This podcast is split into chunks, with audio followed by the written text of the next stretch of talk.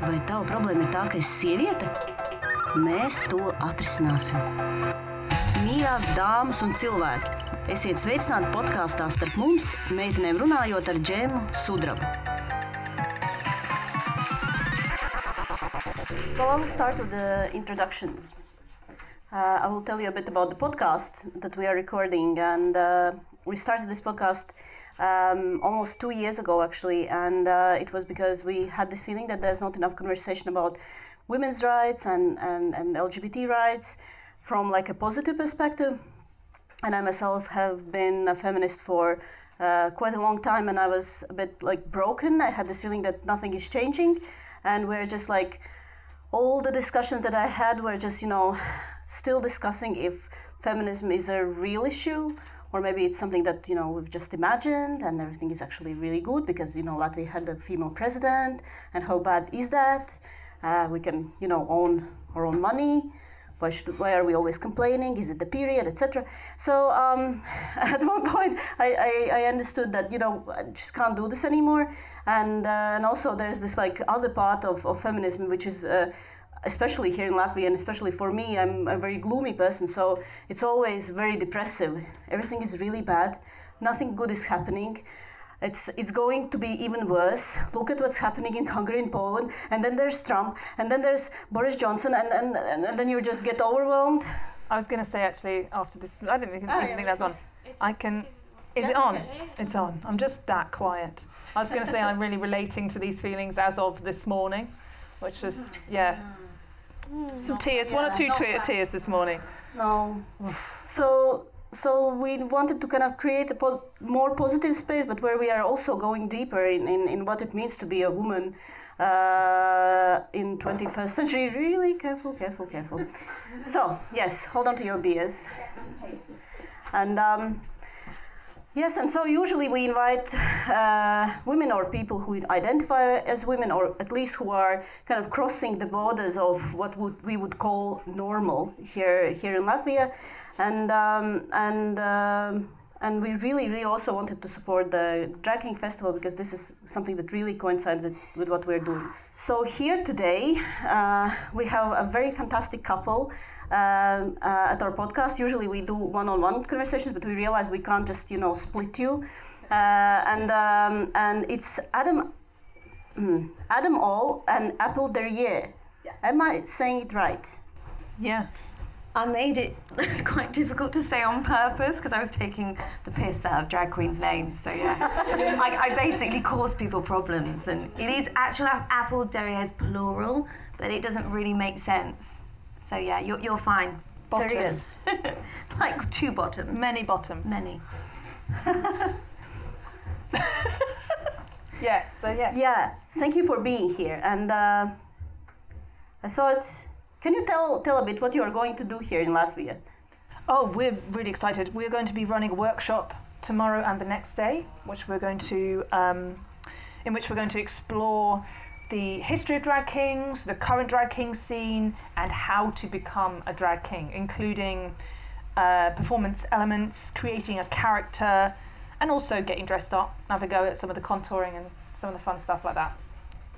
Well, and I think for me as a woman, uh, well, the reason why I started doing stand up, I think one one part of that was, of course, self expression, but the other was just having an opportunity to wear too much makeup and and you know and then and then I go to a vintage store and there's this jacket and I'm like I would never like where would I wear something like that? There's never a good opportunity when you you know you go to office. Oh yes, this is a perfect opportunity. this is a perfect opportunity. I know, and this is what, what I'm thinking uh, when I see you. well, I don't actually ever wear any makeup when I do drag. No, no, um, uh, no, yeah, absolutely. I think that drag is all about um, emphasizing um, that which has made you othered in, in some way. So yes. I think, um, you know, with, with drag kings, um, often these are non binary AFAB um, people that are emphasizing their masculinity in a heightened way. So through costuming and makeup. And I think for me, um, as a cis woman, Um, I'm always sort of told that I'm too much, I'm too brash, I'm too loud, I'm too colourful. So I'm like, how about this then? so yeah, so I think absolutely, I think drag is a wonderful opportunity to explore um, and um, yeah, to express yourself through through makeup and clothes. And Adam, you also said that uh, at one point in your life you realized that there are so many situations where uh, uh, you are mistaken to be a guy, oh, and then you s- decided to have the last laugh. I thought this is hilarious. Well, honestly, I mean, I really struggle still with public toilets, and I and I just just going into a public toilet right now is is and it's getting worse. And a lot of people I speak to, um, they're finding that it's getting worse. There's just an odd sort of funny look, and now it's a it's a triple take. It's not just, oh, I'm not sure if that person is supposed to be in here. Wait a minute, it might be one of those weird trans people or weird gay people. And then, then they then they're like I've seen them on the television but not in the wild. And they, and they don't know what to do with their faces and then they forget that they're staring at you and then you're like dude I am washing my hands. Like how is this a thing right now? And yeah no there's I mean it's just it's the the the bottom line is we treat what we perceive as a man different to what we perceive as a woman. We will speak to them differently, we will appreciate them differently, we will um, expect different things from them, and that is fundamentally wrong. It just is. It's wrong. It, and because because we do that, it, it, it forces a sort of um, a characteristic onto someone and it, it really limits what you think you can achieve and what you think you can be. And, and it starts to, um, it dilutes you into a, into a, into one channel, into one box. And I think that's, that's what's damaging. I think that um, I see both sides of it. I, I'm treated as, a, as if I'm a man and I'm treated as if, I, as if I'm a woman and, and I'm and constantly frustrated by both examples. Let's start with respect instead of any of the rest of it. Um, you know, like normal, I'm buying milk. What's wrong with you?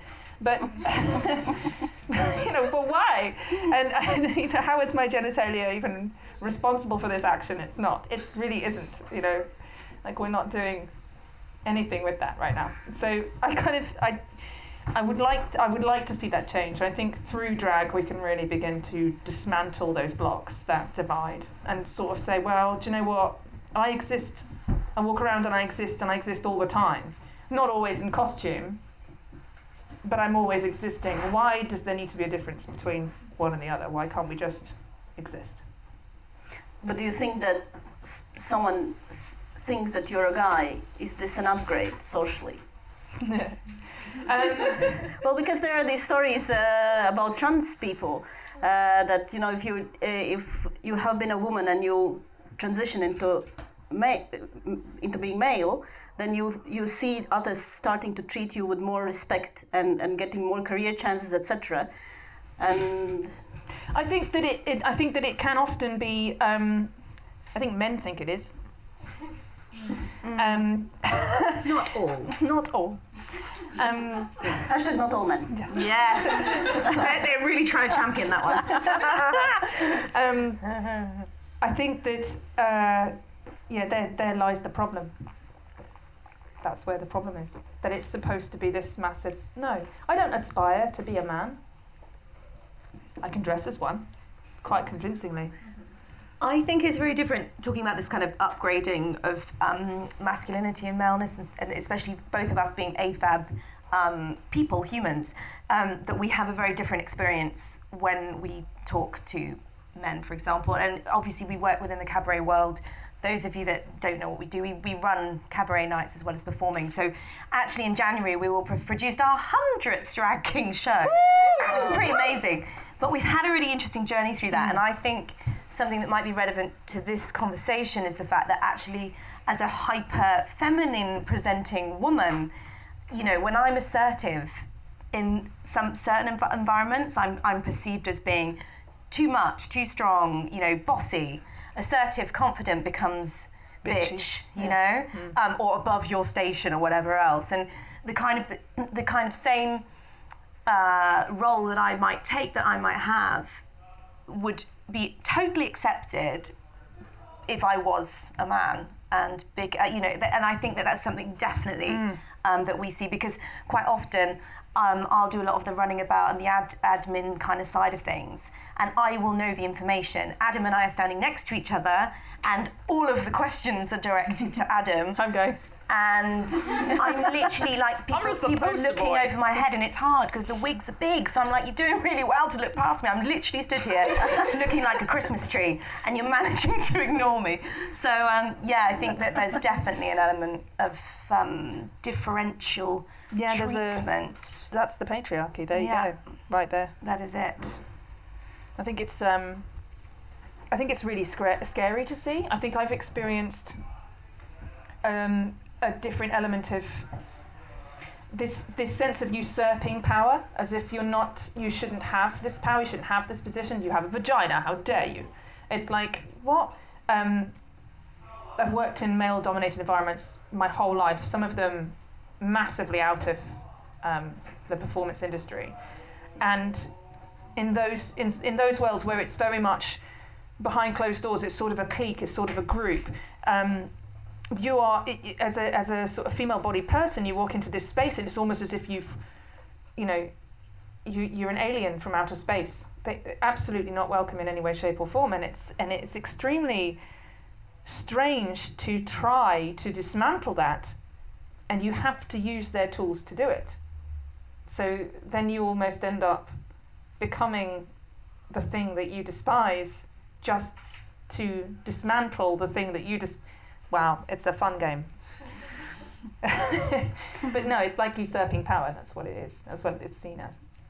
So there's a deeper meaning when you are performing as a guy, you are performing as this shy guy. So you're mm. playing a playing a game with masculinity, and oh absolutely yeah. That's perverse.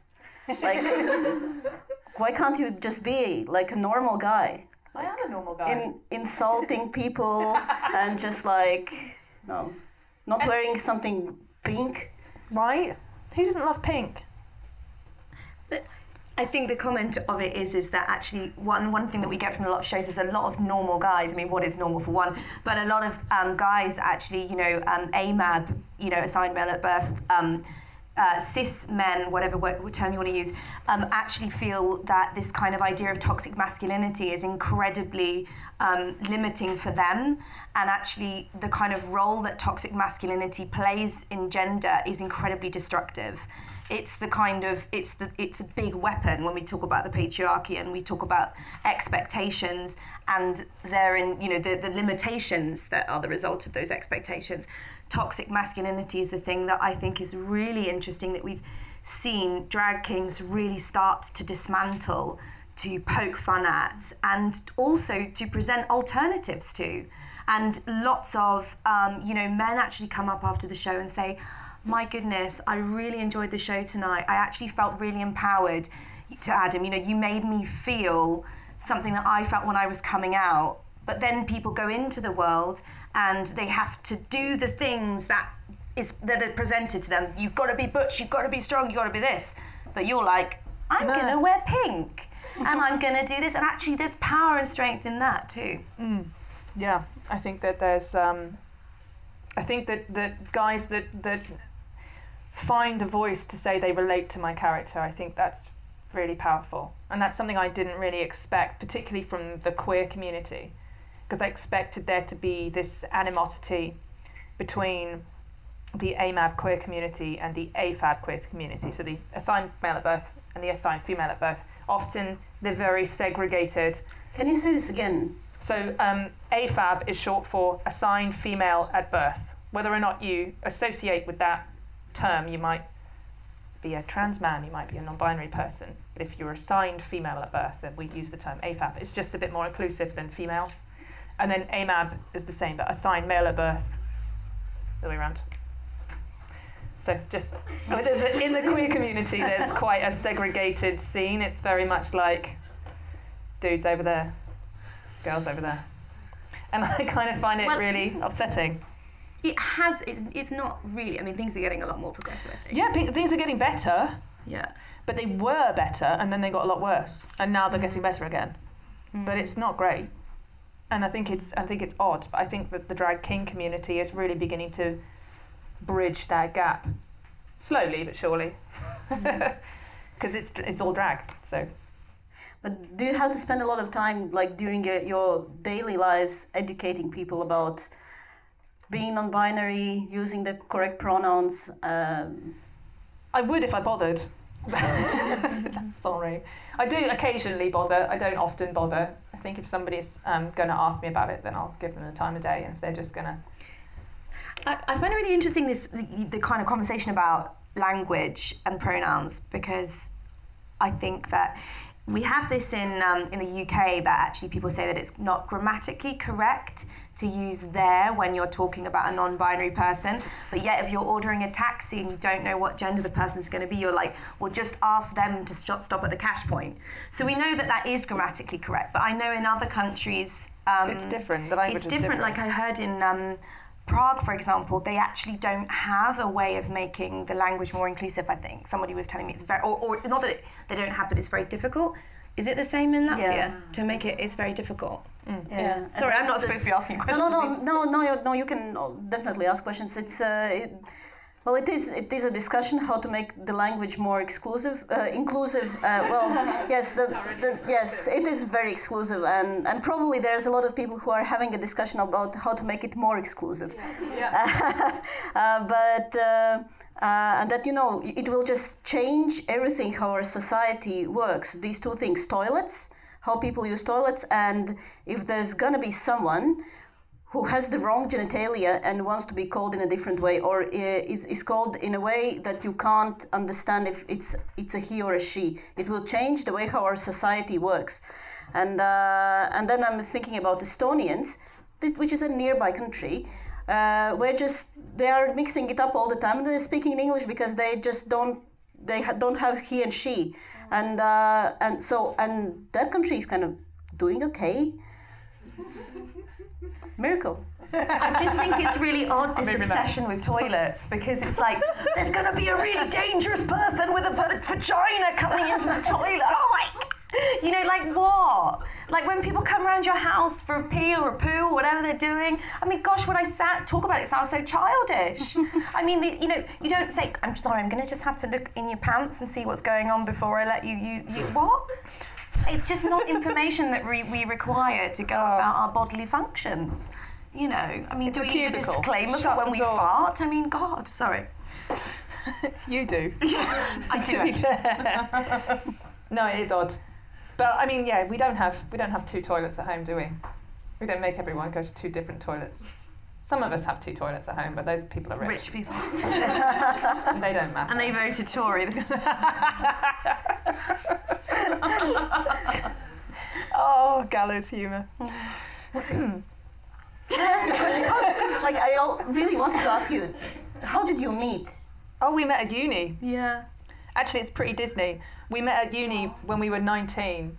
Last and, Um, which, yes, which was last year. It sounded like really like 20 years ago. It was last year. It was still the The communist party in charge. Um, uh, she lived. Can I tell the real story? No. Yeah, it depends. She lived. She lived next real door to my story, very girlfriend, interesting. and um, who got quickly dumped. no, to be fair, I um, I fell in love with you at first sight, and it was insane, and I had no idea what to do with it. So I told you, and you went, "Where?" um, and then I tried to be friends with you, and it was like way too hard.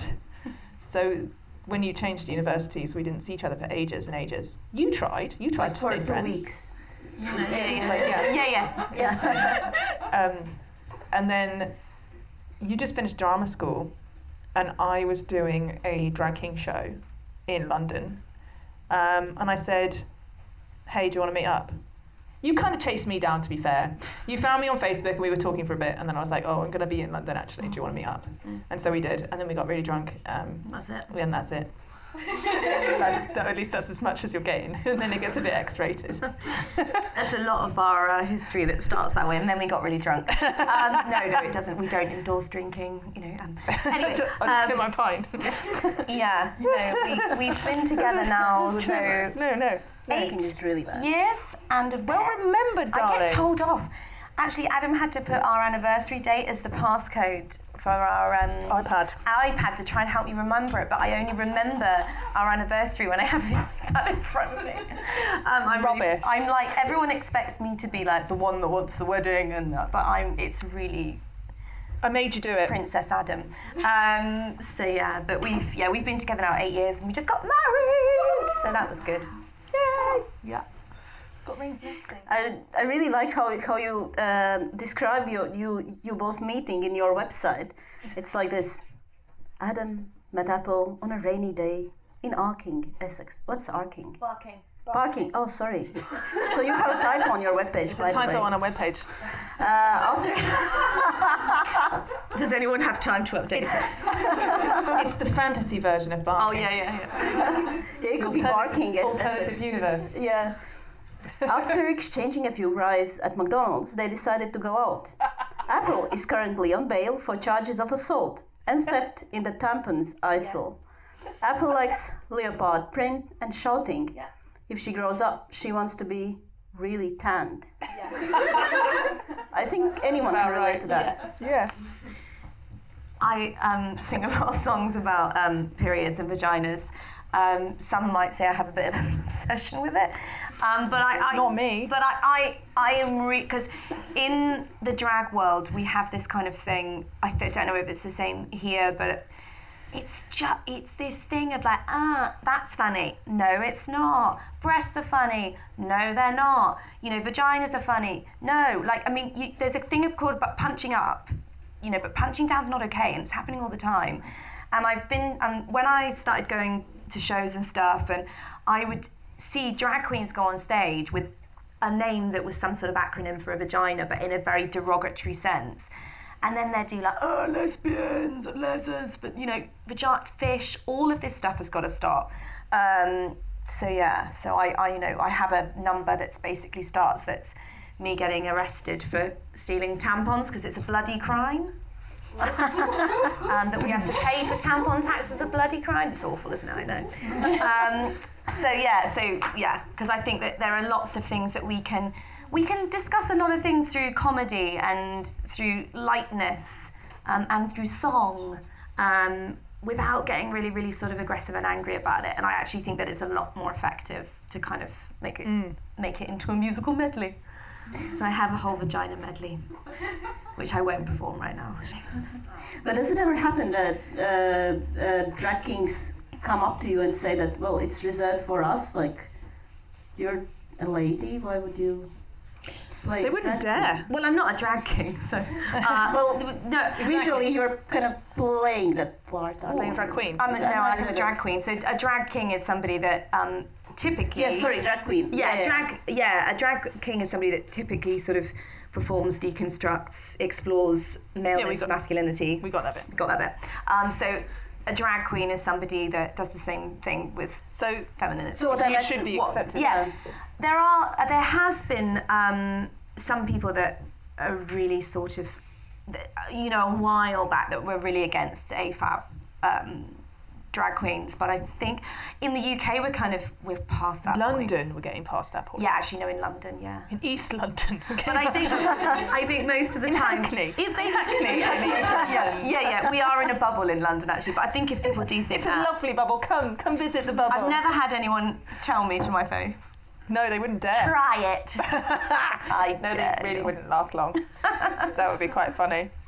I'll get popcorn. I'll just be like, eight years I've been living with that. So, um, I want to ask about makeup. So, you probably, like, how much time do you take to get ready? An hour, hour and a half.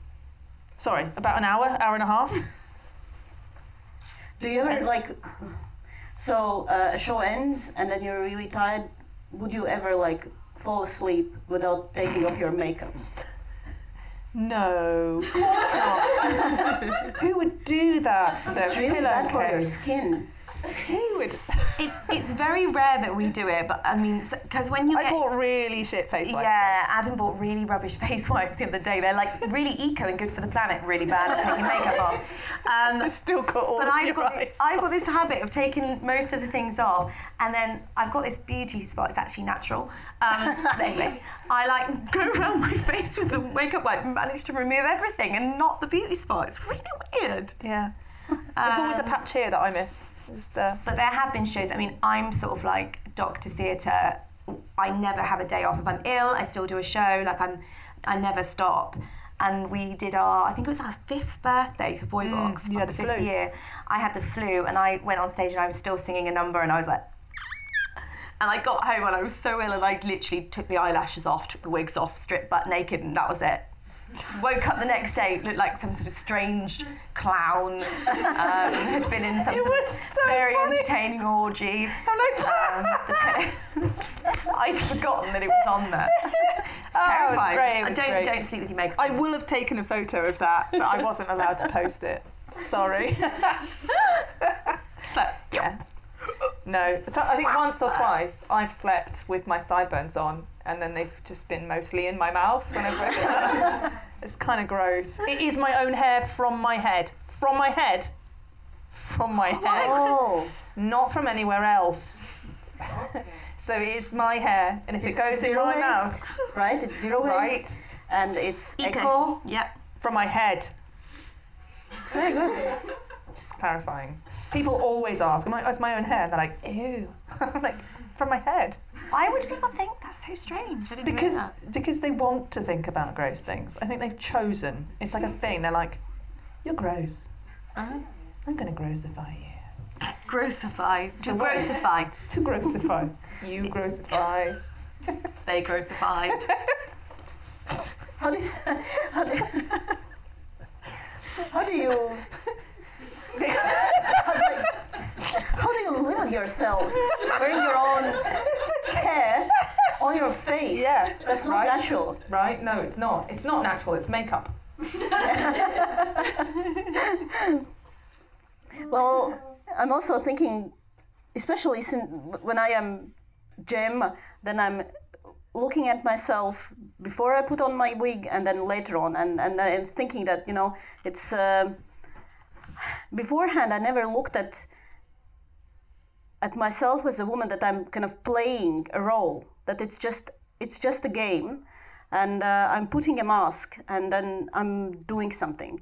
And beauty is also something that is just like it's just a game, and uh, and for me it was somehow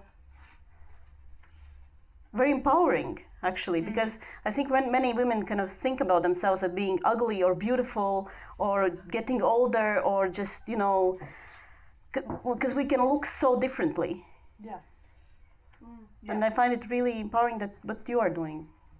Well, thank you. Yeah, I mean, I absolutely. I think that it, it, it really is also because actually, if we're explore, exploring feminine beauty with lots of inverted commas, um, I think that we're taking it back and we're using it in our own way because actually, it's something that's been kind of imposed upon us.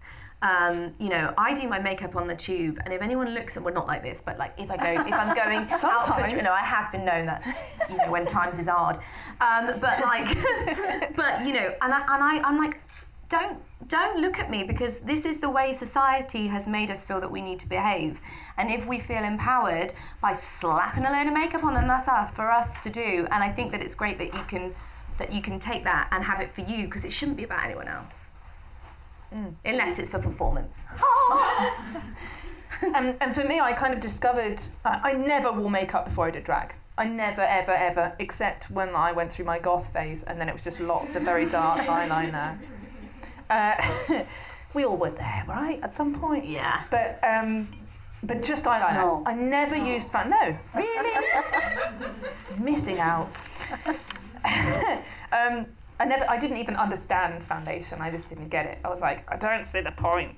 Um, and it wasn't until I realised how just the tiniest, tiniest little change of a shadow, or the position of an eyebrow, or um, the thickness of a lip could change how someone perceives you. So for me, I'm kind of androgynous looking anyway. I'm a bit ambiguous anyway. the shift between how whether how I'm perceived is it's tiny. It's absolutely tiny, and I can look really really feminine, and then I can look like this bloke, and that's you know, and it and it for me it's like actually when you take someone's anyone's face and you really look at what the difference is, it's minuscule. It's just absolutely infinitesimal. It's tiny. And I think it's I think that's fascinating for me mm. because I think that you can I mean some of these cosplayers that just they they go as like completely imaginary elf characters or like I've seen people do Yoda and stuff and it's like really accurate on their own face. Like it's amazing. It's just paint. Mm, amazing it is. Sorry. Oh, that's why I married you. Ah, man. So, but uh, so if your friends invite you to a party, uh, are they like, but just please don't wear that much makeup because all the other ladies will look like. No one's ugly. ever said that to you. No one has ever told you not to wear makeup. Some people have asked us to come in drag, to which we have replied, Are you paying me? Yeah. don't. What day is it? I don't wear so much makeup when I'm not doing drag. I think it's like a day off is like get this stuff off, off my face. Um, so I never had anyone ask me not to wear makeup. Um, I've had asked people ask me to do their Not makeup. to come in and drag. Well, they wouldn't have to tell me because like We would You would never do it. No. Just we don't. Yeah, I mean, if if we finish like normally if we finish a gig, then we'll jump in a cab and we'll go, unless Unless it's really good booze. unless there's some sort of after party or something or something really fun going on. Or we need to meet people. But people tend to It's like us arriving like this rather than not. Uh oh, have we come to a room full of people that don't know? no, that well, I was I was thinking about this. Like, if uh, if I had you as friends, I would be either like super excited for you to come as as much as possible in drag, or like in in in panic about how I look myself. But well, then I would help you with your facial hair. You look amazing. Oh, you, do? you could cut some of the hair off. we could do it. yeah, Let's do it. Do it. and I could do a grey beard. It'd be fantastic. Yeah. I'd say that I'm a professor. Right? Mm-hmm. Yeah. Move you into East London and you could just live in Shoreditch and do like a cheesy pop up thing and self starter. Christmas market. Christmas. Ah, yeah. That's only going to be funny to a very small group of people. And I also only have one week, so I can't really afford. I had brought it, bought it in London, and uh, you know, I, I don't know when I'm coming back, so I really can't afford to make a beard out of, out of it. Okay, that's a shame. we'll find a way. We'll find a way. That'll be very funny. Yeah. Where, were- where were we with the question? I've completely forgotten. I'm just thinking about your beard now. But so I've had people ask me not to come in drag from my family. So my my family have said, "Oh, it's formal tonight," and I'll be like, "Oh, well, I'll wear a suit because for whatever reason I'm feeling quite masculine. I'd rather wear a suit than a dress." And they're like, "Oh, yes, but don't come in drag." And I'm a bit like, "Why the fuck would I come in drag?" I'll wear a suit, but I'm not going to come in. Come on. It's like if you were a clown for a children's party and they were like, oh, we're doing. Just right. Hello, kids. but would you? No. Ah! Don't worry, I didn't go in the in the side down. As long as it didn't fall in the fine. Jesus. All But you wouldn't. I just don't understand why people think of it as different. It's not different. it's is a character. I put this character on. I take it off when I'm done. I don't do this at home. This is not funsies for me. This is a character. Adam says it's not funsies, but then I come home sometimes and Adam's in the middle of making something and I get greeted by things hopping down the corridor. Adam's a caterpillar and hopping down the corridor and I'm like, this is our lives. It's very interesting. Yeah. I mean, it is a lot of fun. You can't deny It is a lot of fun. It is a lot of fun. Yeah. but it's but you know but it's important that it's a lot of fun because you know throughout the fun and the comedy and the humor we are kind of we're discussing important stuff Mm. and whether we're doing it you know as a kind of gentle nuance it's it's it's the, the, the kind of blood of what we're what we're discussing Yeah. is is kind of important stuff. So I mean, we go to places. Not everywhere is so um, open. I mean, we're very lucky, and we actually say this to a lot of performers that we work with in London.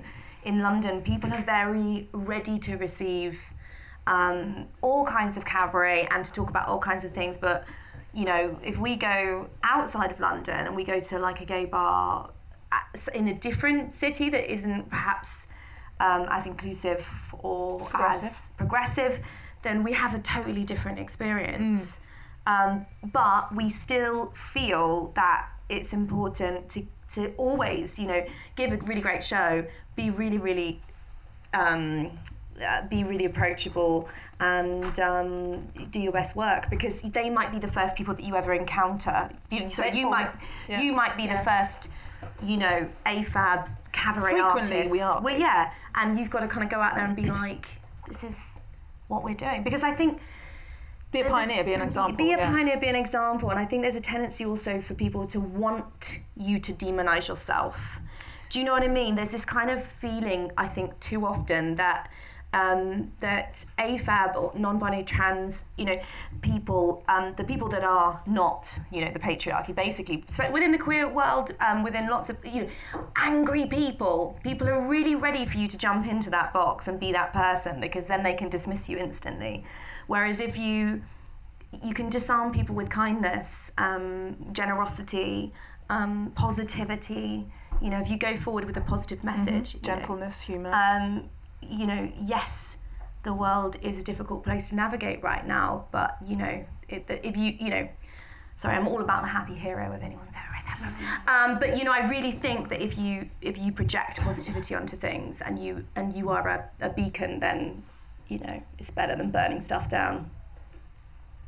Mic drop. But that's a lot of pressure on you. Is it? I think so. Be happy and smiley and approachable. Yeah. That's a lot of pressure. Hard. Welcome to Terribly. It is actually something. Except to be fair, no, sometimes it can be quite hard work. And I think that, but I do think that it's important that you just, you've got to keep going with that vein, which is why we created the characters that we created. Yes, Apple is an alpha and she's um, got venom in her, but she is still a likable, approachable, warm character who talks about love and acceptance, and that's the main body of your work. And Adam, yes, he's beta, but he's not a weakling. He still brings love and joy and passion to everything that he does. He just doesn't do it in an aggressive, domineering way. It's just an example of how men can be. Many already are, But not all men. but not all men. Hashtag Hashtag not all men. See, works both ways there.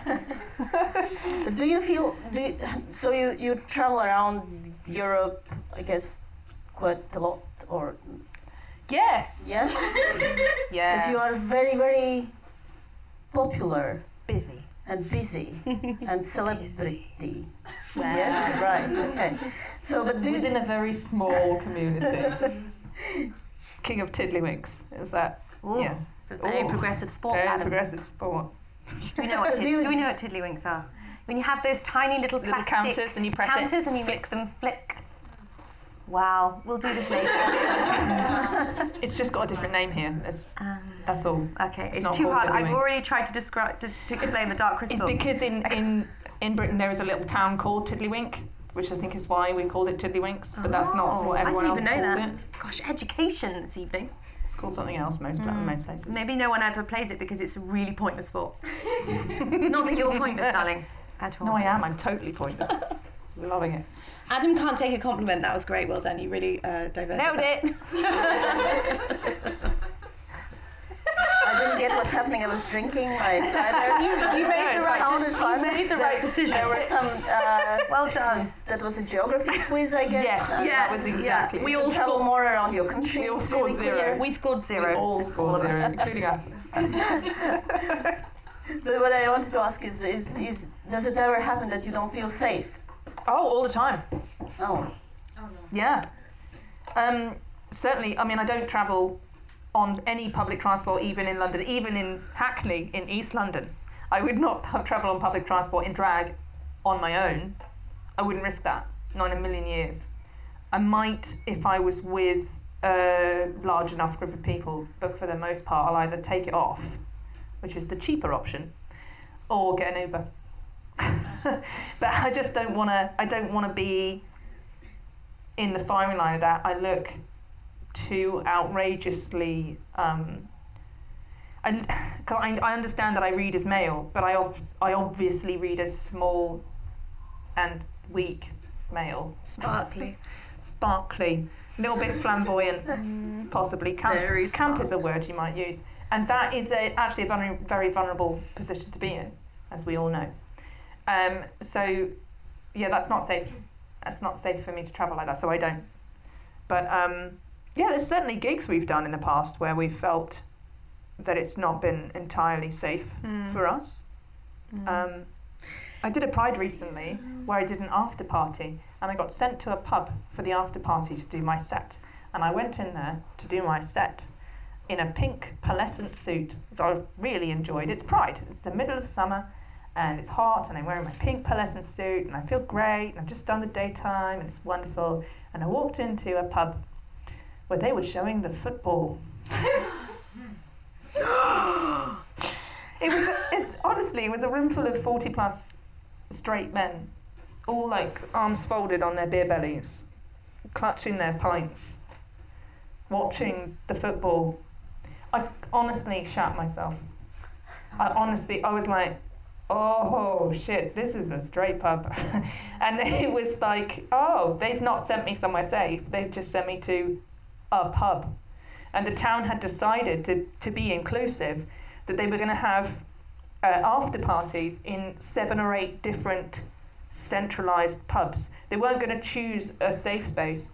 They were going to spread everyone amongst the normal population of the town, which was no okay. Uh, yeah, that was that was terrifying. And you were on your own. I was on my own. You weren't even there. All on my own. They had no. They didn't know what I needed. Like they had no sound person and no mic and no mic stand, and they no idea that I was coming and what I was going to do. And you were like, hello? Now shut down your TVs. You don't actually need football. You have me. It's gonna be so much better than Yay, football. Yay, pink! I'm a unicorn. Yeah, precisely. Ah. yeah, that was pretty much how it was. It was pretty much like that. I mean, it was fine in the end. I did. Um, I warm, uh, They warmed to me. We got there, and then I took all my clothes off and did the splits, and it was fine. I survived. I went out the back. Let's just say that. Someone choked on a chip, but it was fine. No, what do you know what? No. They did. To be honest, they did get it, and I was. I did bend the material so that it would, so that they would bend with it. It wasn't. You know, we. They were aware that it was Pride, so we did get there, but it did not feel in any way safe. No, not in a million years. Hmm. Whew. Scary day. Hmm. I survived! Yay! But but I think that you you've got to be ready to not always go into a kind of um, Oh no, you can't just. you know a, a ready-made atmosphere because some so often you're in a you, you know you're preaching already to the converted when we're within you know queer community in London or you know coming here hopefully there's not anyone that hate no you all are quite friendly um, uh, you know but but but actually it's important to go to places that you know not aren't necessarily not not not anti what you're doing they're just not used to it. And and and likewise you can't always have the expectation that somebody's gonna be ready for that. Mm. Or already you know I think there's a problem within I think definitely the queer community sometimes that it is difficult because no it shouldn't be our responsibility to go out and educate people. And it can be frustrating but yet we do when we are in these situations we do have an opportunity to then educate people if they don't then digest that and take that on board then we can come Yeah. back the next time and go well we actually already had this conversation To meet them halfway. but I often have a lot of people speak to me that say I'm really I'm really like not sure what how, you know what pronouns to use about you know, like, or what to do in this least they're asking. and if people are asking you I think that it's kind of the the, the best thing to do about it is is to is, it does take your time and it's not necessarily your responsibility but I think it's good to sort of impart knowledge where you can I actually think that as a drag artist, it is our responsibility. Mm. We're on the stage, we're standing at the front, we're waving our arms around and trying to get attention. You know, um, yes, it is my responsibility to help people and to teach people. I think it absolutely Well, it's is. part, it's I also, part of the job. it's but- part of the job. But I think, but I think for In- some for some trans people, for example, talking about trans stuff, people can find that quite emotionally labouring. oh yeah, no, it For can. me, but if you're going to choose to not the be, same. if you're going to choose to be on the stage though, then Yeah, you've kind of bought that. You know, it's part of the job. yeah. But I do. Um, oh, there was another thing I was going to say. It's gone clean out my head. Mm. Where's it gone?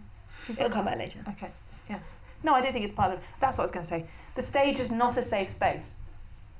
The stage is not ever a safe space. You you present what you're presenting. It works or it doesn't work. The audience is your boss. Mm. They they decide if you're good or if you're not. It doesn't matter how valuable you think your the work is. No one gives a shit about that. It's good or it's not good, and they will decide. Not even the producers or the managers or the or the bookers or or anything else. No, it's the audience. It's only the audience. And I think that sometimes with um, someone who's using art as um, a political platform, they forget that. They think my message is really, really important, so everyone must swallow it. And it's like, well, actually, no, that's not the way around it works. it actually works the other way around. You need to give them something they can swallow. If they can't swallow it, then you're doing it wrong. Yeah, That's you can. what she said. I think. I think. Um, well, yeah, you, it's got to be part of a, of a meal with lots of different with lots of different elements. You know what I mean? You can give something someone very something very bitter, uh, but you've Yeah, got to give, you've still you've got to be able to- something like with a bit of sugar afterwards. Like if if if, if I think, um, especially when you're trying to, I think this is more relevant because actually within the queer world, we, we can we can do we can do that. We can be political. We can um, be more aggressive. But I think when you're approaching newer audiences who already feel slightly alienated, um, then you know, I mean, it's new for them because right, we're queer and we have to come out all the time and do different, you know, and uh, and sometimes when you're sort of trying to you're trying to educate and and you're trying to show a, a way of living or, or or show show a world that they might not know. Mm. So I think that when you when you approach different audiences, you've got to you've got to communicate with them differently. Yeah. So, so there's never one direct way of Yeah. doing something. But in the end, it still has to be entertaining But yeah, because but what but Yeah. people different people find different things entertaining. yeah, you can't. Some people are horrified when I do the vagina medley, and other people love it. For I love that when they're horrified. We sang it in the on the favourite. South Bank Centre um, for TEDx Women in London. And we were like, so we were like TEDx Women in London. We were like, what the hell we do? We like backstage, huge. But there was was a- big been South Bank Centre. The person who went on before us did a really im- impassioned speech about um, the lives of trans women. And it was extremely hard hitting and um, very, very raw. And, and there were a lot of, there was not basically not a dry eye on the house. Everybody was just, wow, this is so important. And it's great that they've included this for TEDx women and that it's not been like a horrible turfy bollocks. But, um, and it, you know, that was, it was really amazing. And we're, we're backstage going, shit, shit, shit, shit, shit. And we just went out there and sang vaginas. No, we Oh. went we went out singing "Don't Stop Believing" was our first number. Oh, which God. was true. And we talked about we talked about um, how important it is to be inclusive and how you know some people in the world have vaginas and stuff. Uh, and then we sang the vagina medley, and we were like, we were both from our period, and we were like, we are two blobs on a blob because there's a red blob on the floor for TEDx. Yeah, two blobs on our blob on the blob, and we were like, this is just amazing. But um, we were singing, you know, we were getting everybody because there's a moment in the song where we go, um, where we get everyone to go vagina. It's um, oh, what's the song? Um, These are a few of my these, favourite these are a things. few of my favourite things that start at the very beginning. Uh, anyway, yeah, so we get like- everyone in the room, the whole room going vagina, vagina. And I I'm was looking, like, there's wow. my parents. Yeah, your parents were singing vagina. And you know, like in that instance, somebody put on Twitter something like, I didn't know how much I needed to sort of, you know, sing about vaginas today or something. And you're just like, Yes! yes. One. So Got that, you know, but but equally something that's making, you know, something that might make some people feel very, very uncomfortable. Mm, I hope so. So, yeah. well, yeah. Well, the one thing about the women's stand-up is that what, what we do before we start performing, and uh, so I'm part of a of a, like a women's stand-up community. Uh, we put our hands together and we say, Vagina. Yeah. Vagina. And, uh, and Can we Can we swear? Are we allowed to swear? Yeah. I've been swearing. Oh yeah, I haven't been saying really bad words. This is a big word. Everyone knows what this means. But my favourite tongue twister to warm up is a punch in the cunt and a kick in the teeth. Ah, you know, like, like, say that five times Yeah. in a row. A punch in the cunt and a kick in the teeth. Really punch in tricky. the cunt and a kick in the Just for your, uh, really if it's ever useful to you. It's for me to you. Thank you. Thank you. That's very generous. But I'm going to do that. But it's Not- also it, Not that I'm when we started this, violence.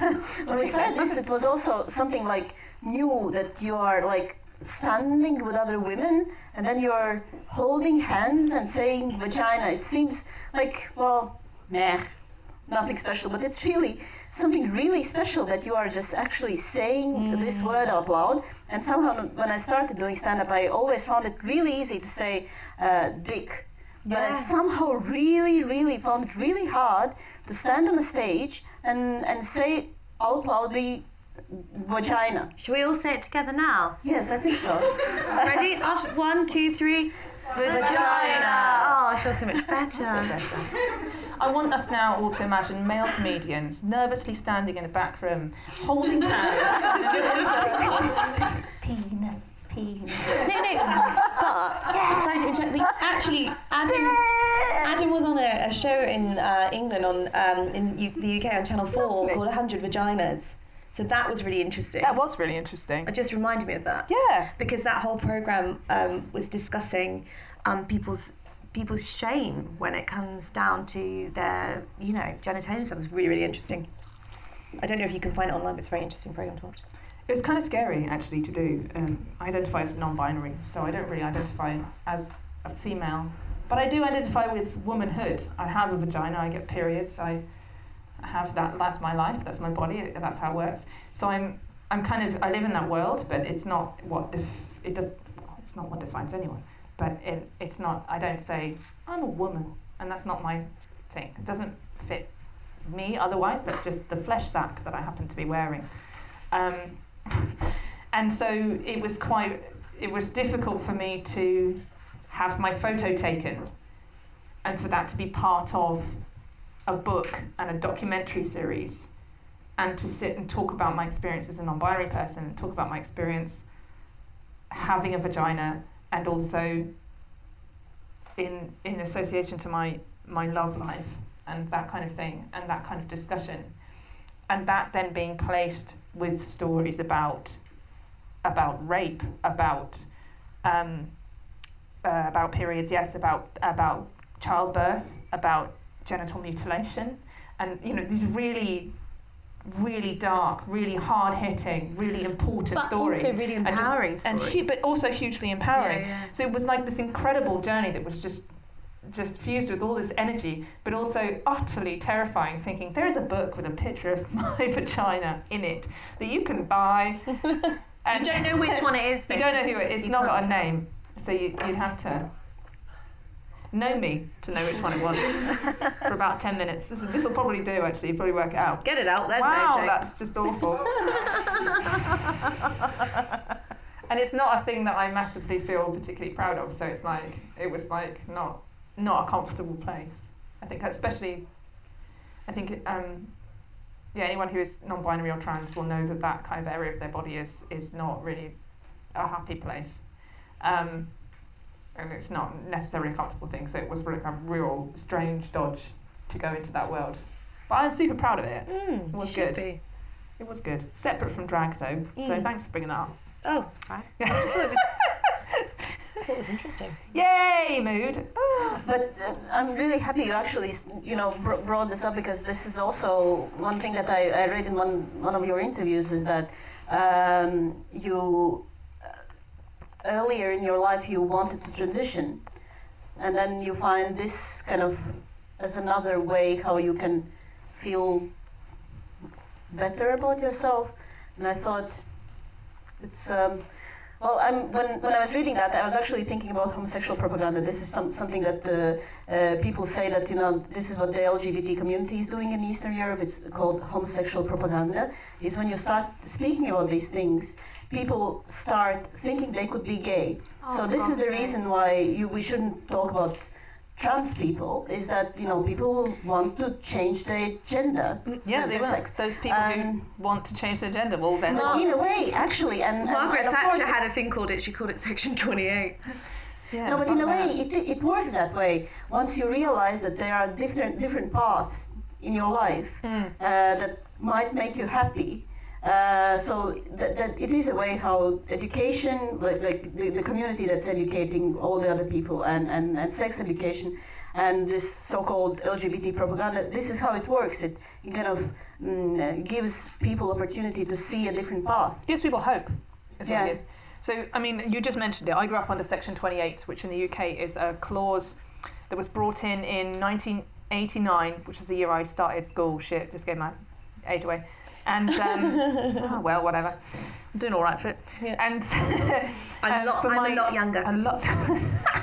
for my entire school career, it was illegal for the school body or any authority, body of authority, um, to promote hom- homosexuality as a normal way of living. So you couldn't include it in sex education, you couldn't include it in um, any sort of lifestyle, anything. All of the books that, that talked about it were removed from schools. It meant that if a bully chucked an insult at me across the classroom, the teacher wouldn't even stop them from shouting because it was against the law for them to say it's okay for this person to be like that. You can't say those things. So they would err on the side of caution and just not say anything at all, which meant that I was open for about two years at, at school, secondary school, for um, daily abuse, which would not I would not be in any way protected by any of the rules of the school. So um, that was fun. Uh, and it was through college as well and into university. And i understand that that's like that's changed for us. That's fantastic. We got rid of it um, 2000 2003 was the period we started to get rid of that stuff. And um, and it's now not the case at all. And we now go into schools that we do uh, drag queen story time. And we talk about um, queer bodies and queer families. um, not queer sex at all why would anyone think that? We just read stories. It's kid stories, so it's well-known kid stories like the Hungry Caterpillar and stuff like that. You know, it's not anything Yeah. to do. With and it. We're just there. amazing queer books as well. Like Oh, yeah, some there's some amazing kids. Really great with um, people with two mums and people with two dads and stuff like that. And it's just very, very basic because these are the kids they're going to go to school with. So why shouldn't they understand that that's normal? Surely they should. So um, yeah, no, this kind of this whole like protecting, this stopping people talking and stuff like the gay agenda is what we have, and it's just like, what? No, I discovered drag at a time when I was discovering my identity because I was refused literature my whole childhood. I had no idea about trans bodies, non-binary bodies, about queer people, about queer I had lives. no about- idea about lesbians. Didn't even know they existed. Me Didn't know, neither. didn't know why I was drawing, drawing naked bodies and things. That's later. That's but we didn't. But we didn't. But we didn't. We didn't have any education. We didn't have at any all. information. So it wasn't something it that was- was, a, an option. it was purposefully blocked from us. So we had no idea. So when I discovered the idea of transness, I also discovered uh, drag. I came out at 14. I was starting to go to bars at 18, 16. uh, don't tell anyone. Uh, no, because it was safer to be in the bars than it was on the street because it was the red light district. So they just said, "We know you're underage. Just drink Coca Cola. You're fine." Um, so in gay bars, you could go in there underage quite a lot. So I started to go to bars when I was 16. I started to discover drag for the first time around that time, and I loved it as a performance art. It was a lot of fun. It was very glamorous. And then I understood transness, and I started to sort of. I didn't have any education, so those things were sort of. They bled into each other, and then I understood the differentiation, and I didn't know that drag kings were a thing. So I went, well, okay, I'm gonna do, I'm gonna think about this and be this, and I'm like, but that doesn't work either. And then I started playing with imagery and concept and costume and created a character that I could step into and step out of. And that for me just felt the, the non permanency of it felt much more comfortable for me. Um, and then I found out what the term non binary meant, and suddenly a light went on. And I was like, oh, wow, finally, this makes sense. Um, but for, for the queer community now, when we're working in the drag king community now, there are a very large number of drag kings who start in a similar position to me, but actually discover their trans identity through drag and end up transitioning quite comfortably and that's where they where they go with it and it's and it's a journey of exploration which is it's really Beautiful. beneficial really yeah, really beautiful and and also it means I think that it means that people can be empowered and informed and and and can explore their, their gender identity. We've had some wonderful um, relationships with performers um, over the years from running Boybox now for over six years. Um, so uh, you know there, there's been some incredible performers, drag, you know, trans drag kings, non-binary drag kings. I think that the kind of the, the situation is, I mean, homosexual propaganda. I mean, goodness, what a thing. Um, what is that? Uh, I woke up this morning that's what it is. I mean, personally, I'm having personally I'm having a great time. Um, but you know, I think that the thing about it is, is that I you you're never going to stop people being who they are, and actually by allowing people the avenues to openly explore explore that, then people are able to make informed decisions that are right for them. If you don't allow them, then that's when people make dangerous decisions. People have um, you know, we, we know people that have had operations that are, you know, that, that, are, that are not, you know, proper and things like that because people know who they are.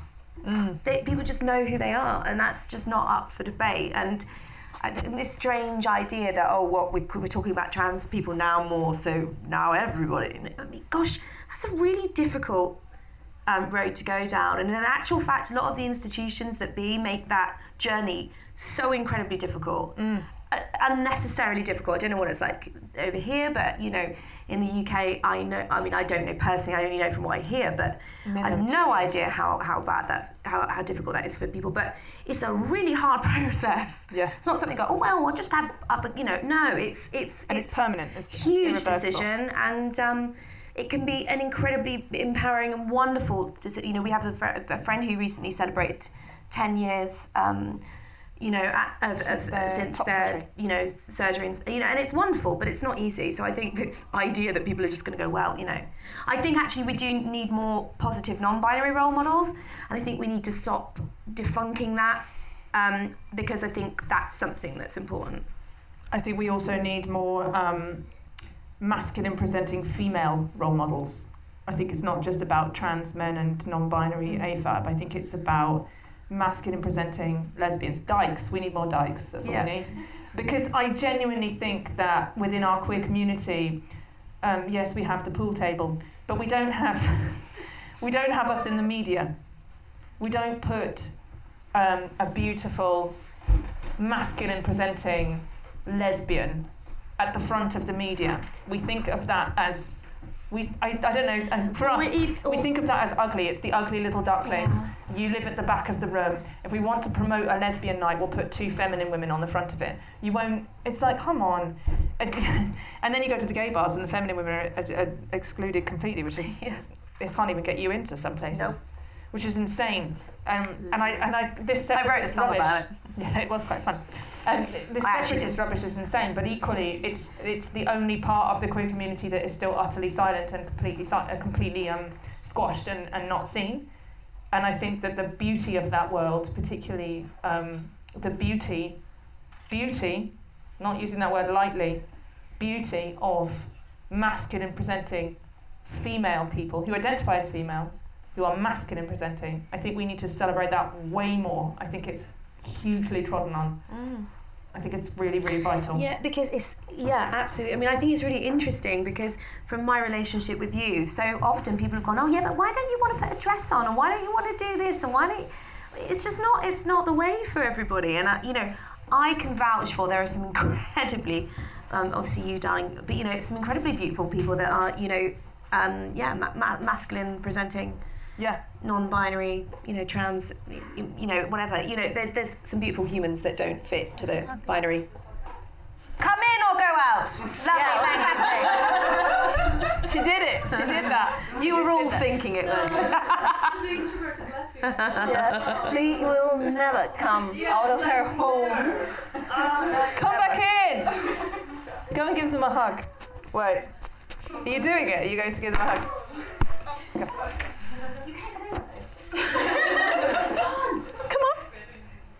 Come in. You and Everybody's waiting. Everybody's now waiting for you. Come in. There's lots of room. Come in. Come in. Did you want to come to the podcast, or you just, you know, we're looking for a friend who's lost? This is really interesting. We're ne- I think we're near the end, aren't we? We're nearly finished. Yeah, yeah. We're nearly done. Come You and have to us. stay now. No joke. You don't. You can leave. I, I'm. I'm being myself. So Brexit. Yes. Oh, that was an example of why some people think I'm a bitch. By the way. Sorry, Dad. And then she, she, she hears Brexit and she's like, okay, no. No. Leave, I can't handle that. Tomorrow. No, don't. Stop it. Well, yeah, okay. So, is there a question from the audience? I'm not surprised. We've covered quite a lot, haven't we? Yeah, that's true.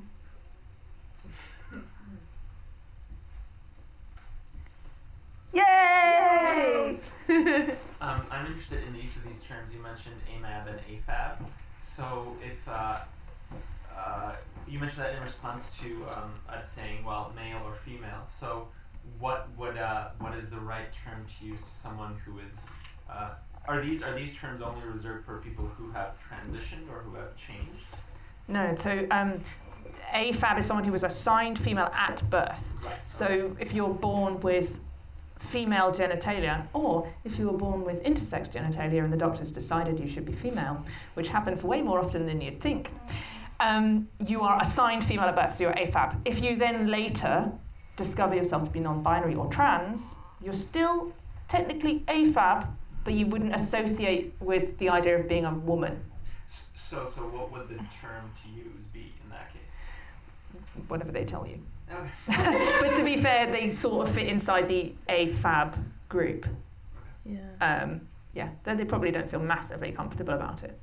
And they may not want people to know that. So, what, the, what you're saying is that it's okay to ask. Oh, yeah. Absolutely. I personally think if a person, I, I mean, this is not, I don't have the authority to speak on this really They, everyone. because I'm cis, but yeah, you, you know, they is always really comfortable if you're in, in UK and you're not sure how somebody identifies, you can, you know, um, they, them. Um, I think if somebody is clearly very purposefully presenting in one way or the other, then I would tend to um, Try not to unless you're sure. If you're not sure, you say. But if you if you can be quite sure, because I think uh, there's this really strange thing that happens when people are trying to sort of be polite, um, where they can misgender people, and that can actually be really un- upsetting. And uh, you know, for for a, for a tra- person that's trans and is, is living in, you know, I, I think that can be really upsetting for them. This is going to sound really odd, but if you're worried about pronouns, what I often find is if someone I've not met says to me, Hi, it's really nice to meet you. What pronouns do you use? And they say it really confidently, as if they say it to absolutely everyone. I say, Oh, they, them, please. And they say, Oh, great. And I say, Thanks very much for asking. The Yeah. end. Um, and then we all know. Um, if you go, By the way, I'm not sure. Yeah.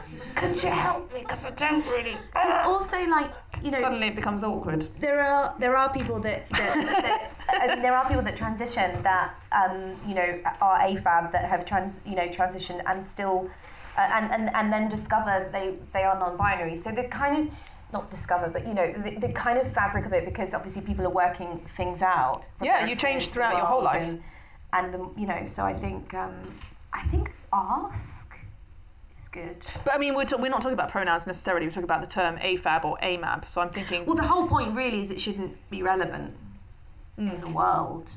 but it is, isn't it? Because we're like, I'll be honest, this is the first time I heard it. Okay. Oh, right, okay. so I'm interested. Yeah, in- yeah, yeah. Yeah, actually, it was the first time I heard it as well. okay, So, yeah, this has been very educational. yay! Thesaurus of queer terms. Yeah. No, but sometimes I think that it's it's um, well, of course, you know how hard is our life compared to trans people, but then uh, but then I find it like it's just like such a minefield. And uh, and especially especially in Latvian language, and then I remember. So now I already have the AFAB and the MOB. AMAB? Assigned female at birth, assigned male at birth. Male. Is like, uh, I've had them. Yeah, that thing. And uh, so it's like there's again a new term, and I really want to remember it, but if I don't have to use it, I'm gonna fucking forget about it. Great. But It's just like, but I want to like, I, I also never would want to appear transphobic, but Right. sometimes the things that I say apparently are transphobic. And I'm like sometimes just so confused about how I can speak about these things and, and, and uh, not to kind of appear off. I think it's tricky because we, we, we kind of, I mean, I don't know what it's like here, but we're brought up in a society that is governed, you know, it's a, it's a patriarchy. Like, we're all sort of systemically a lot of things. Um, and it's about understanding that in terms of your own privilege and kind of navigating that and just trying to do better. Do you know what I mean? I mean, I think that you can't wake up being woke. You've got to, you know, in terms of, you know, your understanding of the world, um, there are some things we can never understand because we don't have the experience, but, you know, trying your best. Mm. Um, and I think having conversations with people is is is really important. Yeah. And, it, and if it's a term that doesn't work for you, then don't, don't worry about it. I mean, to be fair, it, with, with the whole, A, we tend to use AFAB a lot more than AMAB. Yeah. But I think that um, in terms of AFAB, if I'm going to say AFAB, if I'm going to make a statement like AFAB people are born with less privilege in the world, then I'm including in that trans men, right? But if I say women are born with less privilege in the world, You're excluded. I'm excluding all non-binary and trans men. I'm just talking about women, cis women. Mm. So it's just a slightly more inclusive. See, Yeah. the click Easy. was timed perfectly. Comic timing of the click. Though. Um, yeah. but if it doesn't work for you, don't use it. Yeah. Yeah, Question. Uh, uh, you mentioned education quite for some times, and uh, I'm working a lot with teenagers and regarding sexuality and gender and identities and so on. And teenagers are not the problem; like adults are the main thing, you know. So before coming here, we met with my dad, and he's like, "Okay, we're gonna run." And uh, there, where are you going? Well, there's a drag king festival in Latvia. It's like, what is that? So like, okay, this is the moment of education. So with so the question is, what to start in a in a situation like this when you know that the person might be, you know, with a good heart, but still, you know, post-Soviet uh, or Soviet time education and and uh, and uh, everything else that comes along with that. What we want to start in this situation. Honestly, I get a lot of uh, young people speaking to me about how to approach their parents. And it, it's very common on Instagram that I'll get private messages from a total stranger saying, I need to tell my parents that I want to be a drag king and I don't know how to say. Um, my thing is to say, to stress the theatre side, is to just lean really heavily on it's a performance art um, and try and go, you know, drag queens and start with something they understand, like you ha- yeah, got a Dame context. Edna Everage or Lily Savage or a character that you would know to be a drag queen. Everyone knows this is a bloke that dresses up in a dress, even if it's really old school, even if it's really actually problematic. As long as they get the concept that it's a costume and a character, and then go that way and be like, okay, it's sort of a costume character play where the person is performing a particular gender, often just- not the one that they were born to. and be like, um, so um, drag is an empowering um, performance art um, that discusses LGBTQI plus um, issues. Yeah.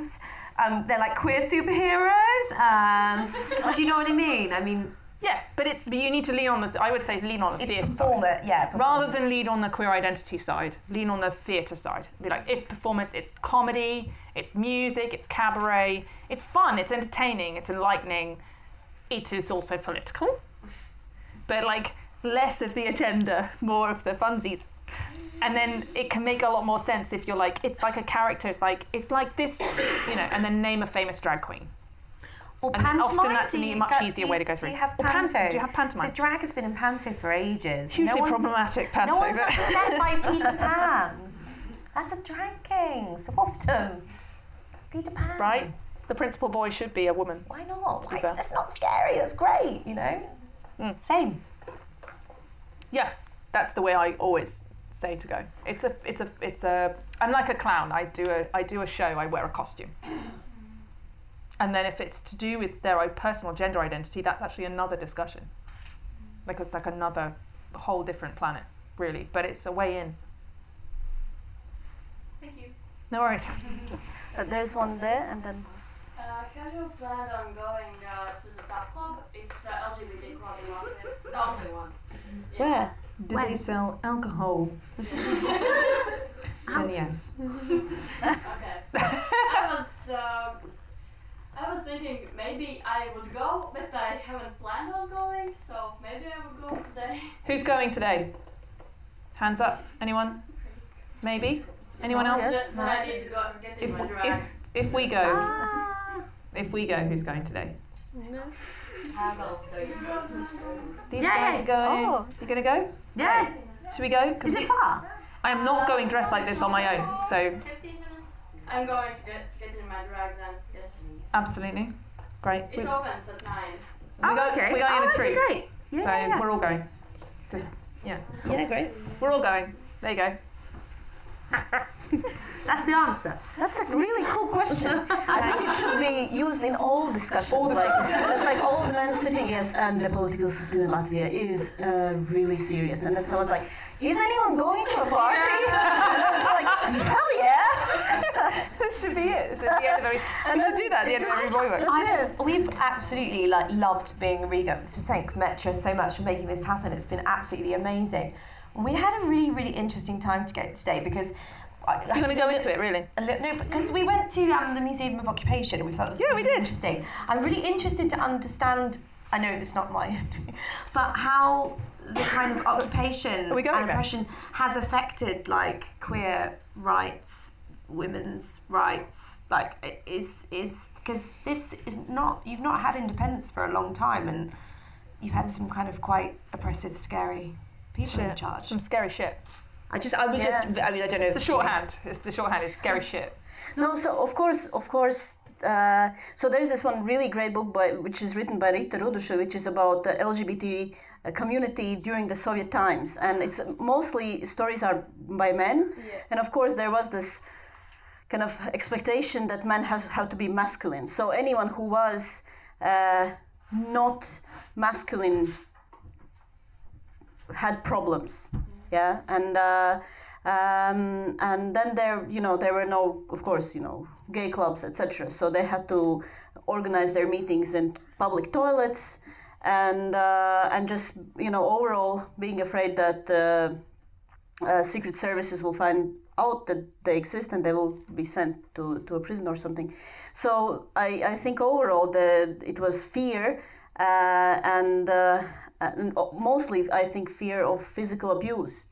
Um, and um, and about women it's really interesting because uh, there are these um, for example not so recently there was this one research about women during Soviet times and and the conclusion of that was that women during Soviet times had more sex than women do today. And so they were exploring what how did this happen. And and uh, one of the reasons was that uh, they had so for example there were uh, kindergartens where you could leave your child for a week. And it's nice for your sex life obviously and uh, For the kid. yeah shit for the kid but i mean priorities and um, Make more kids. why well, there's, there, there is, of course, you know, uh, when, when we talk about feminism uh, today here in Latvia, there, there's, a, you know, some, some, someone might respond that, you know, well, of course, women's rights were a priority during the Soviet times because a woman could be anything. They could, you know, travel to space. They could, like, work in coal mines. So they could do anything uh, that a man can do. And uh, so you know so we don't need so we don't need feminism because we already had it during soviet times and look how soviet times were really bad so we don't need feminism now. Yeah that's kind of a twist Oh, and clearly, um, because it was the women doing things that they're good at that, that made it really bad. That, yeah but it's, Okay. it's also it's also of course Okay. connected to the to the uh, so but there there are some pos- kind of positive things for example the teachers that are teaching at schools today are the teachers who are used to that you know girls are smart and bright they can do maths not only literature and they have lit, like lived in a community where like women do stuff Like, and it was like always You part laugh, of but the in the Soviet UK, propaganda. it, it's still very much girls are shit at maths and Yeah. science. They actually like it's you know girls are brought up to believe that they'll never be good at maths and science, genuinely, and if they are, they're looked at as weird. I think it's. I, th- I think it's a that's bit, changing. a little more. I mean, I know very much. You know, oh gosh, we've given away. um, but, you Certainly know, was a we massive thing, Yeah. I mean, it, it, the people's expectations are incredibly binary. Like, oh, you know, you'll be lovely at home economics. Go and go and sew me a cushion, dear. Give me that. Give me that. But but gen. Okay, I'm gonna. I'm going there now. So before I did drag, I worked in construction, and I was very much told that I wouldn't be able to lift that or do those things or work a hand drill and those things. Like literally, how can you even? And I'm like, Jesus, it's it's a it's a fucking electrical machine. You show me where the on button is, I'll be fine. I can work many things with an on button. And um, and it's but come on, it's not that they're designed to fit into the human hand. And they're designed to be lifted by a human being. They're designed to work for your. I mean, yes, it would be better if my hands were slightly bigger and I was a little bit taller. But we're talking or about they made them less or they made slight, you know, sexistly. or less. Yeah, don't go, don't give me a drill made with a pink case. Piss off. Come on, I did have one that had a pink case and it was the hardest one on site. I was like, yeah, you can't do that screw. I'll get it for you. Hammer drill. I love I love the fact, you know, actually this is like something that's in our lives. Like I'm very kind of I'm really good at doing all the admin emails and you can't kind of change stuff. a light bulb. I can't change a light bulb. Um, I think it's because I was told that I couldn't. This is what I'm Um, getting at. This is this is know, what I'm getting at. I know that I'm very strong, um, as uh, Metro will know, as something I've embraced with the suitcases. Um, but like, I, you know, I can lift me. yeah, I'm really strong, but it, but I've been made to feel that I can't do things. But what's really funny is we'll go around to someone's house for dinner. Like um, I have this friend who's No. this really, he's he's, He's a doctor. wonderful doctor. Um, he's incredibly Isn't he a gynaecologist? Yeah. Um, anyway, we went round and, and he'd managed to somehow lock I Himself I in the think bedroom. He locked himself in the bedroom. And it just so happened I was like, oh, Jen will be able, you know, you'll be able to get him out. And like, you know, like literally two minutes later, it was like, So, um, I needed an Allen key to fix the problem, right? Because the grub screw had fallen out of the the bottom of the handle. And if you know anything about basic mechanism of a handle, is that there's a bar that goes through the middle and it's square, and there's a tiny little screw that goes in somewhere hidden um, with an Allen key, and it pins the bar into the handle so that when you turn it, the bar turns with the handle. And if that screw falls out, you turn the handle and it just goes round and round. Right, so the screw had just got. education. It's very, it's, it's simple. It's really simple. It's very basic. We'll put a diagram on the podcast, we won't. We will. Um, so the screw had just come out a bit because over time it just worked its way out. So I was like, oh, I can fix that. And then I went, oh, there's no way I'm going to have an Allen key. And then I looked in my handbag and I had a full set, a full set of Allen keys.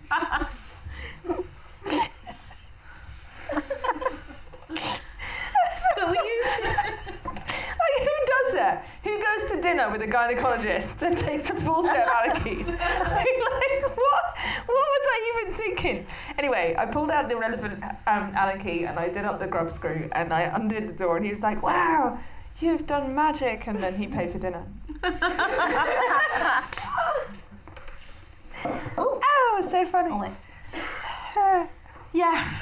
There was this one last One question. last question. What were your fir- first thoughts when you got the email from Mantra inviting you to uh, Riga? Um, uh, we were delighted and amazed and excited and all of those things at once. That's a thing. You can have that in a cocktail, I've heard. Do it in a facial expression. Oh, yeah, oh, that's a nice one. That's a nice one. We we love to um, travel. We're both really passionate about like connecting with um, communities, um, especially connecting with um, you know queer AFAB, uh, but also all people. Um, and we love to educate ourselves um, and experience different things. Um, so this has been a wonderful opportunity Yeah. for us because it's getting to sort of do what we do and explore and, and um, meet all of your lovely faces. And which is lunch was nice. brilliant. And we had lovely lunch. and yeah, That's been great. Delighted. Over the moon. I'm going to say that, that next year when you do it, because it's not an if, it's a when, we, you have to bring lots of other drag kings as well. right? Yep. So the Drag King Festival of Latvia becomes the Drag King Festival of the world. Oh, Imagine! Make it happen. You particularly. You particularly. Thank you. Thank you so much. we got there. We got ran over a bit slightly. Oh well, that's you. No, that's me. Yeah. Oh, that's, I think that's you both, but definitely not me. so, a, a round of applause. Thank you.